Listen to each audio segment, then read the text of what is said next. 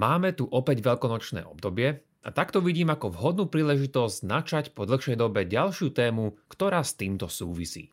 A preto sa pozrieme na to, čo vieme o Ježišovej smrti a pohrebe z historického či archeologického hľadiska.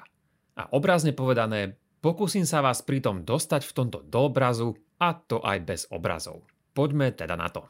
Počúvate pravidelnú dávku, vzdelávací podcast pre zvedochtivých, ktorý nájdete aj na denníku ZME. Ja som Andrej Zeman a v mojich dávkach sa zaoberám témami religionistiky. Podporte našu tvorbu jednorazovo, trvalým príkazom alebo cez Patreon a všetko info je na pravidelnadavka.sk. Veľká vďaka, vážime si to.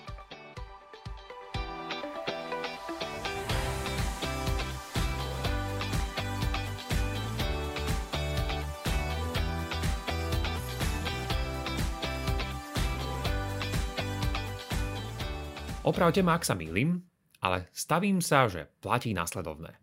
Pravdepodobne ste sa asi nikdy nezamali o tom, ako naozaj mohol vyzerať Ježišov pohreb, jeho posledné úložisko a či filmy a iné znázornenia, ktoré to stvárňujú, sú presné. Skôr by som povedal, že to berieme ako si za samozrejmosť, či nehodné nejakej väčšej reflexie.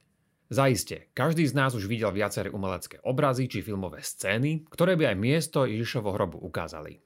Budem s vami len súhlasiť, aby sme umenie nechali umením a dopriali mu kreatívnu a umeleckú licenciu. Čiže toto je úplne fajn. Avšak v prípade, ak by vás zaujímalo, ako by sa dali naše predstavy o Ježišovom hrobe spresniť po historickej a archeologickej stránke, tak na to nám snaď vhodne poslúži práve táto dávka. Náš plán bude asi takýto. Pozrieme sa na hrobovú architektúru a pohrebné zvyky z čias Ježiša a povieme si, do akej miery sedí archeológia s našimi evangeliovými textami.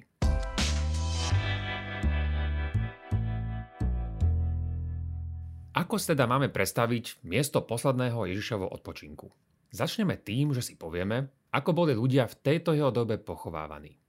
Ak by sme do Jeruzalema vtedy zavítali, nachádzali by sme sa v období tzv. helenizmu, teda keď boli mnohé kultúry vrátane tej židovskej ovplyvnené gréckými vplyvmi.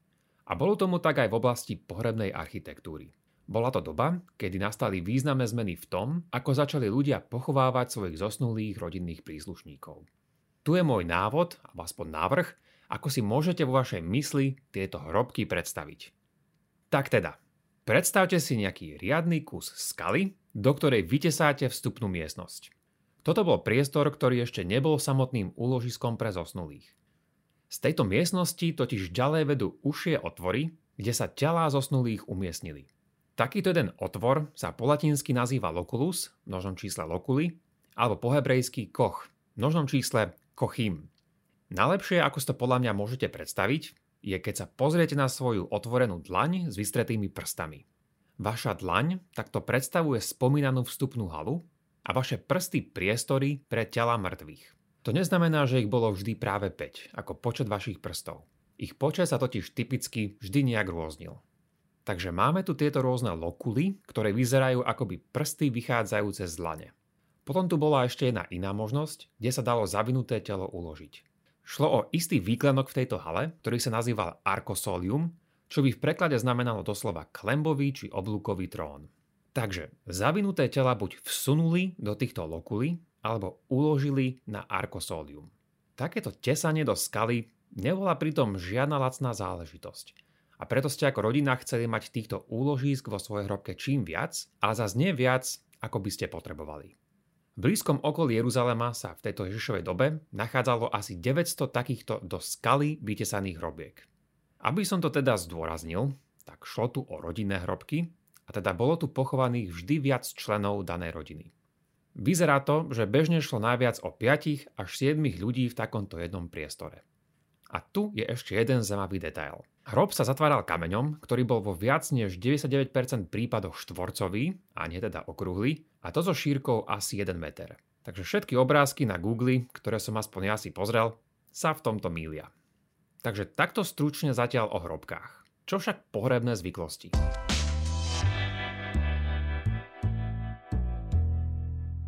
Židia pochválali svojich zosnulých čím skôr, to je najlepšie ešte v deň umrtia a pred západom slnka. Židovský zákon im nariadoval, aby tak vykonali do 24 hodín po úmrtí. Ako vám však asi známe, Židia majú tiež zakázané pracovať počas svojho sabatu. To je deň, ktorý zodpoveda našej sobote, ale musíme mať na pamäti, že deň sa u Židov začína a končí večerom. A ako uvidíme, toto bude v našom biblickom príbehu s Ježišom ešte celkom dôležité. Telo mŕtvého sa umilo, pomazalo, zavreli sa mu oči, upchali telesné otvory a telo pevne opásali látkou. Takýto postup je napríklad zachytený aj v Janovom evaneliu, kde Ježiš skriesil Lazara, o ktorom Jan píše takto. Nohy a ruky mal ovinuté plátnom a jeho tvár bola obviazaná šatkou. To je v Janovej 11. kapitole, verš 44. Telo potom položili na Mári a odnesli ho do rodinnej hrobky. Prenesla sa pohrebná reč a zosnulého uložili na svoj odpočinok aj s niektorými osobnými či cennými vecami. Toto všetko bolo však pritom len prvotné pochovanie. Následne po roku nastával aj sekundárny pohreb. Po tejto dobe sa totiž telo rozložilo a rodina prišla preložiť kosti zosnulého do isté inej nádoby, ktorá sa nazývala osuárium. To je odvodené od latinského slova os, čiže kosť. Šlo tu o relatívne malú vápencovú schránku na kosti, ktorá mala asi dvakrát väčšie rozmery než taká typická krabica od topánok. Na takúto špeciálnu schránku bolo pritom vytesané meno zosnulého alebo aspoň iniciály, nejaký symbol alebo povolanie. A tieto osuária sa stali horúcim trendom práve počas Ježišovho pôsobenia a ich archeologická kariéra sa však náhle ukončila v roku 70, keď Rímania dobili Jeruzalem a zničili tamojší chrám. V čase medzi týmto primárnym a sekundárnym pohrebom bola daná rodina v stave smútku. Tento čas mal svoj tri fázy. Kvôli spojitosti s Ježišovým pohrebom si spomeňme len toľko, že prvá časť spočívala v tom, že rodina smútila doma, príjmala kondolenčné návštevy a vychádzala na najvýš len na návštevu hrobu. Ak zašla rodina do hrobu, vstúpila do jeho vnútra, kde bola väčšinou znížená podlaha, aby v nej mohli stáť vystretí. A samozrejme, že telo zosnulého sa pomazávalo predtým voňavými olejmi aj práve kvôli takýmto návštevám. Tu je však jedna ďalšia kľúčová vec, ktorú som vám zatiaľ nepovedal, ale ktorú ste už asi mohli z istých náznakov vytušiť. Takéto pohrebné miesta mali len tie rodiny, ktoré si to mohli dovoliť. Podľa jedného archeológa trvalo jeho vytesanie aspoň 50 dní. A to sú všetko dní samozrejme, ktoré treba niekomu zaplatiť. Inak povedané, tieto vytesané hroby patrili miestnym elitám alebo minimálne tým naozaj celkom bohatším. Hroby ostatných a chudobnejších ľudí, ktoré mohli tvoriť takmer až 99%, nemáme až na pár výnimiek zachované vôbec. Boli jednoduché, plitké a vplyv storočí ich postupne zničil. A pravidlá boli tiež iné pre odsudených zločincov. Tým bol zakázaný pohreb v rodinnej hrobke, aspoň minimálne do rozpadu tela, ako aj verejný smútok. Aj títo zločinci však mali rovnako nariadený pohreb, hoci len niekde v blízko vykopanom a najskôr neoznačenom hrobe. Tu je však tá otázka, ku ktorej sme týmto všetkým smerovali. Akú spojitosť s týmto všetkým nachádzame v našich evaníliových príbehoch?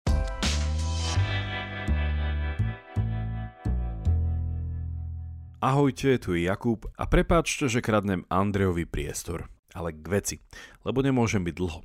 Ak sa vám táto dávka páči, vypočujte si aj bodku na záver, teda extra obsah, kde k nej Andrej ešte čo to povie.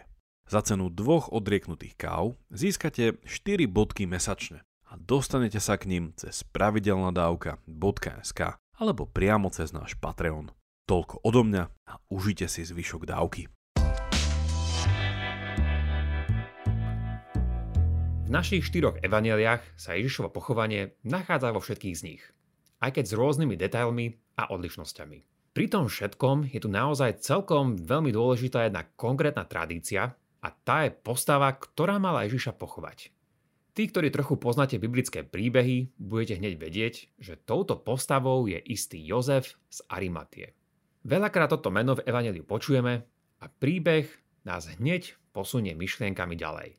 Ale kto to tento Jozef bol? Žiaľ, nielen, že nemáme nejaký jeho osobný denník, ale ani žiadne iné zmienky, než len tie krátke, ktoré máme v našich štyroch evaneliách. A nie sme si ani istí, kde nejaká Arimatia presne bola. Každé z evanelí ho pritom opíše trochu inak a to je niečo, na čo sa môžete sami zo zvedavosti pozrieť. Aby sme si osviežili, čo tento Jozef spravil, u Marka znie táto časť následovne. Citujem. Keď sa zvečerilo, keďže bol prípravný deň pred sobotou, prišiel Jozef z Arimatie, vážený člen veľrady, ktorý tiež očakával Bože kráľovstvo. Odvážne prestúpil pred Piláta a vyžiadal si Ježišovo telo. Pilát sa však zadivil, že Ježiš už zomrel. Predvolal si stotníka a spýtal sa, či už dávno zomrel. Keď mu to stotník potvrdil, daroval Jozefovi mŕtve telo. Jozef kúpil jemné plátno, sňal Ježiša z kríža, zavinul ho do plátna a uložil do hrobu vytesaného v skale. Ku vchodu do hrobu privalil kameň. To je v Markovi 15. kapitole, verš 42 až 46. Markovo evanelium sa dnes považuje za prvé napísané, z ktorého neskôr Lukáš a Matúš čerpali. Matúš túto časť o Jozefovi doplnil takto. Keď sa zvečerilo, prišiel bohatý človek z Arimatie menom Jozef, ktorý bol tiež Ježišovým učeníkom. Matúš kapitola 27, verš 57. Malo ísť teda o jedného z Ježišových učeníkov a zároveň člena židovskej veľrady, ktorý bol bohatý. Nuž, a ak ste dávali pozor, tak určite vás napadlo, že tento jeho vysoký spoločenský status úzko súvisí s typom hrobu, do ktorého mal byť Ježiš uložený. Samozrejme, nemôžeme vedieť všetko a dokonca ani väčšinu vecí, ktoré by nás určite v tomto príbehu zaujímali. Ale niektoré dávajú svoj historický a kontextový význam. Napríklad, veríme, že vieme správne určiť Jozefovú motiváciu. Ten bol zaiste vedený dodržiavaním židovského zákona. Ako sme si spomenuli, tak Ježišova smrť práve v piatok popoludní vytvorila časovú tieseň ohľadom jeho pohrebu. Čo skoro mal totiž nastať večer a s ním aj začiatok sabatu a dovtedy museli Ježiša aspoň nejako primitívne pochovať. Museli to nejak vyriešiť. A to v skutku celkom rýchlo. Ako je už však zrejme jasné, tak Ježiš nemal len nejaký jednoduchý hrob, ktorý niekto vykopal napríklad len veľmi blízko nejakou svojou lopatou. Za Pilátom si však to si prišiel vypýtať povolenie, aby ho uložil do rodinej hrobky. To, čo tento Jozef spravil, nebolo pritom nič netypické. A naopak, bolo by to vykonanie židovského zvyku, o ktorom napísal v rovnakom storočí aj židovský historik Jozefus. Ten napísal, že napriek tomu, že Rímania sa často zbavovali ukrižovaných tiel bez toho, aby ich riadne pochovali, Židia sa vždy snažili, aby tento pohreb dostali. Židia tak zvykli sňať tela tých, čo boli odsudení a ukrižovaní a pochovali ich pred západom slnka. Neexistuje ani žiadny iný židovský zákon, ktorý by takýmto odsudencom znemožnil byť riadne pochovaný. A to je celkom dôležité. Je to dôležité aj preto, lebo asi zo dvaja historici už navrhli, že nemôžeme vylúčiť možnosť, že Ježiš bol na kríži ponechaný na výstrahu ostatným a nakoniec pochovaný v nejakom tom jednoduchom masovom hrobe pre takto odsudených trestancov. Mnoho z takýchto obetí sa pritom stali potravou pre psov, a to buď pred pochovaním týchto obetí, alebo potom, čo si tieto telá psi šikovne vykopali. To, že tomu tak bolo, nám dosvedčujú niektoré rímske a aj židovské zdroje. Ak mal Ježiš skončiť takto, ako teda niektorí chcú tvrdiť, malo to byť vraj preto, lebo bol odsudený zločinec. A pre takýchto boli rezervované len tieto, nazvime to, že menej luxusné hroby. Vieme, že Rímania niekedy nechávali ukrižovaných kriminálnikov na kríži naozaj aj niekoľko dní, ale aspoň zvyčajne tomu tak nebolo. Ďalší podporný dôvod bol ponúknutý takto. Ak je to pravda, že tieto tela ukrižovaných ľudí boli často riadne pochvávané, ako tomu bolo napríklad aj v prípade nášho Jozefa, potom by sme mali asi nájsť mnohé ich pozostatky. A ako by sme na to prišli? Už celkom jednoducho. Stačí nájsť v nohe klinec alebo znaky po klinci. Vieme, že v prvom storočí ukrižovali Rímania v okolí Jeruzalema tisícky ľudí. Takže koľko máme doložených obetí ukrižovania, ktoré nám doteraz poskytla archeológia? Nuž, presne až jedného. Jeho pozostatky sa našli v jednom osuáriu v roku 1968 a to aj spolu s jeho menom. Tým bolo Jochanán. Takže ak máme tohto nešťastníka Jochanána, nemali by sme podobných nôh s klincami mať aj oveľa viac? Na tomto mieste sa dá však prísť s niekoľkými protinámietkami. A začneme po porade. Najprv môžu mnohí poukázať na to, že Ježiš nebol odsudený Židmi a židovským zákonom, ale Rímanmi a rímským zákonom. Ako sme spomenuli, tak v takomto prípade židovský zákon nemal nič proti riadnemu pohrebu. Teda to znamená, že táto obeď nemusela byť nevinutne umiestnená do nejakej čerstvo vykopanej jamy. Prípadné výnimky teda mohli úplne v pôde existovať. Presne tak, ako nájdený Jochanán, či aspoň teda Jochanánová kosť s klincom. Ďalej treba povedať, že nemáme takmer žiadny hrob v Jeruzaleme, ktorý nebol niekým niekedy vyplienený. Navyše, ako už vieme, tak tieto hroby patrili bohatým ľuďom, no smrť ukrižovaním bola určená prevažne len pre ľudí, ktorí boli v nižšej spoločenskej vrstve. Preto by sme mohli takmer zbytočne dúfať, že tieto osuária sa budú hemžiť kostiami ukrižovaných zločincov. Ale tu je zrejme ten hlavný protidôvod. Vieme, že náš jediný klinec sa v Jochananovej nohe zachoval len veľkým šťastím. V stručnosti ide tu o to, že klinec sa pri zatlkaní ohol takým spôsobom, že už nešiel z nohy vytiahnuť. Nebol ohnutý na schvál, ale kvôli stvrdnutej časti olivového dreva, do ktorého bol klinec zatlkaný. Nakoniec všetky klince sa musia odstrániť, aby mohli telo dať dole z kríža. A tiež platí, že mnohokrát Rímania používali na pripevnenie na kríž len lano a takéto kosti by teda neboli vôbec rozpoznateľné. Čiže týmto všetkým je celý tento argument, že Ježiš mal skončiť iba v nejakom obyčajnom hrobe, celkom značne oslabený. Ešte je tu však aspoň jedna vec, ktorá myslím stojí za spomenutie. Takže to, čo sme doteraz povedali o archeológii a relevantných opisoch v evaneliách, celkom sedí. Minimálne, keď už nič iné, tak to poukazuje na znalosť dobových reálí. Tu je však jedna poznámka, s ktorou ak nepríjete vy, tak s ňou príde onedlho prvý rozmýšľajúci skeptický historik, ktorého stretneme.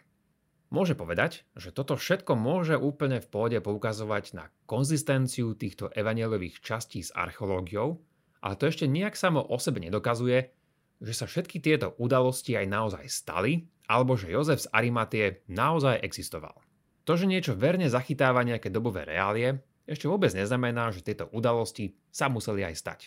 Čiže to je samozrejme pravda, ale zase to nie je vôbec nejaké prevratné tvrdenie, pretože rovnaký meter by sme mohli potom uplatniť aj na všetky historické texty. Taká námietka by mala preto miesto v prípade, že by sme mali nejaké kladné dôvody na takéto spochybnenie a veru sa občas vždy niekto nájde, kto za takúto možnosť argumentuje. A v prípade, že vás to zaujíma, tak vám pripájam v linkoch aj jeden článok práve na túto tému. Avšak skeptik ohľadom Ježišovho zmrtvých stania by mohol v tomto tvrdiť presný opak. Teda, že Jozef z Arimatie naozaj existoval a Ježiša pochoval presne tak, ako je to v evaneliách zapísané. Avšak tu je ten nevypodaný scenár, ktorý by mohol tvrdiť. Jozef chcel Ježiša len rýchlo pred sabatom pochovať, a na ďalší deň po sabate, čiže v sobotu večer, sa rozhodol toto telo premiesniť alebo dať do iného, zrejme jednoduchého hrobu. A prečo by tak spravil? Pretože to vôbec nemusel byť jeho hrob a nikde ani v evaneliách sa nepíše, že patril jeho rodine. Evangelista Jan napríklad spomína, že ho dal do daného hrobu, lebo ten hrob bol na blízku. Jozef sa potom z príbehu vytratil. Nakoniec pochádzal predsa len z Arimatie, nech už to bolo kdekoľvek a nepochádzal z Jeruzalema. Niečo do tak, že na ďalší deň našli tento hrob, jeho učeníci a učeníčky prázdny. Nuž, čo na to povedať? Dá sa voči takémuto scenáru vôbec niečo namietať? Samozrejme, že áno. A aj by sme mali, lebo sú s tým veľké problémy. Ale toto by nás už zavedlo do iných myšlienkových končín. Každopádne, tento Jozef sa podľa mnohých javí v týchto textoch ako reálna historická postava. A na záver sa spýtajme tú otázku, bez ktorej by sa všetkým zvedochtivým ľuďom len asi ťažko zaspávalo. Vieme dnes nielen povedať, ale aj prísť fyzicky na miesto, kde sa mal nachádzať tento Ježišov vytesaný hrob? Našťastie vieme. Nie je asi úplne naisto, ale s veľkou pravdepodobnosťou máme dôvod na optimizmus. Keď teda pôjdete niekedy do Jeruzalema, našlite tam určite veľkolepý kresťanský kostol zvaný Chrám Božieho hrobu. V ňom sa nachádza zachovaný, hoci storočiami zrekonštruovaný hrob, ktorý je na toto ten najlepší archeologický kandidát. Rozpovedať dôvody by však bolo zaiste na celú ďalšiu dávku. V mojej záverečnej bodke vám však prezradím isté tajomstvo, o ktorom mnohí turisti či pútnici do tohto miesta vôbec nevedia. A verím, že ho oceníte, pretože vďaka nemu budete môcť na vlastnú kožu zažiť, akom hrobe bol Ježiš pochovaný. Ako vždy, mnoho tém sme len načali a mnohé naozaj ani neotvorili. Napríklad, v nedávnej dobe ste mohli zachytiť aj niektoré senzačné správy o tom, že sa údajne našla Ježišová rodina hrobka, alebo dalo by sa ešte naozaj veľa vravieť o debatách ohľadom historicity evanílových príbehov. Žiaľ, nedá sa to všetko naraz. Ak však budete mať záujem, môžeme tieto témy niekedy spoločne vzkriesiť. Nezabudnite, link na bodku nájdete buď v popise tejto dávky, alebo na našom webe pravidelnadavka.sk. Teším sa na vás na budúce. Buďte zvedochtiví a nech vám to myslí.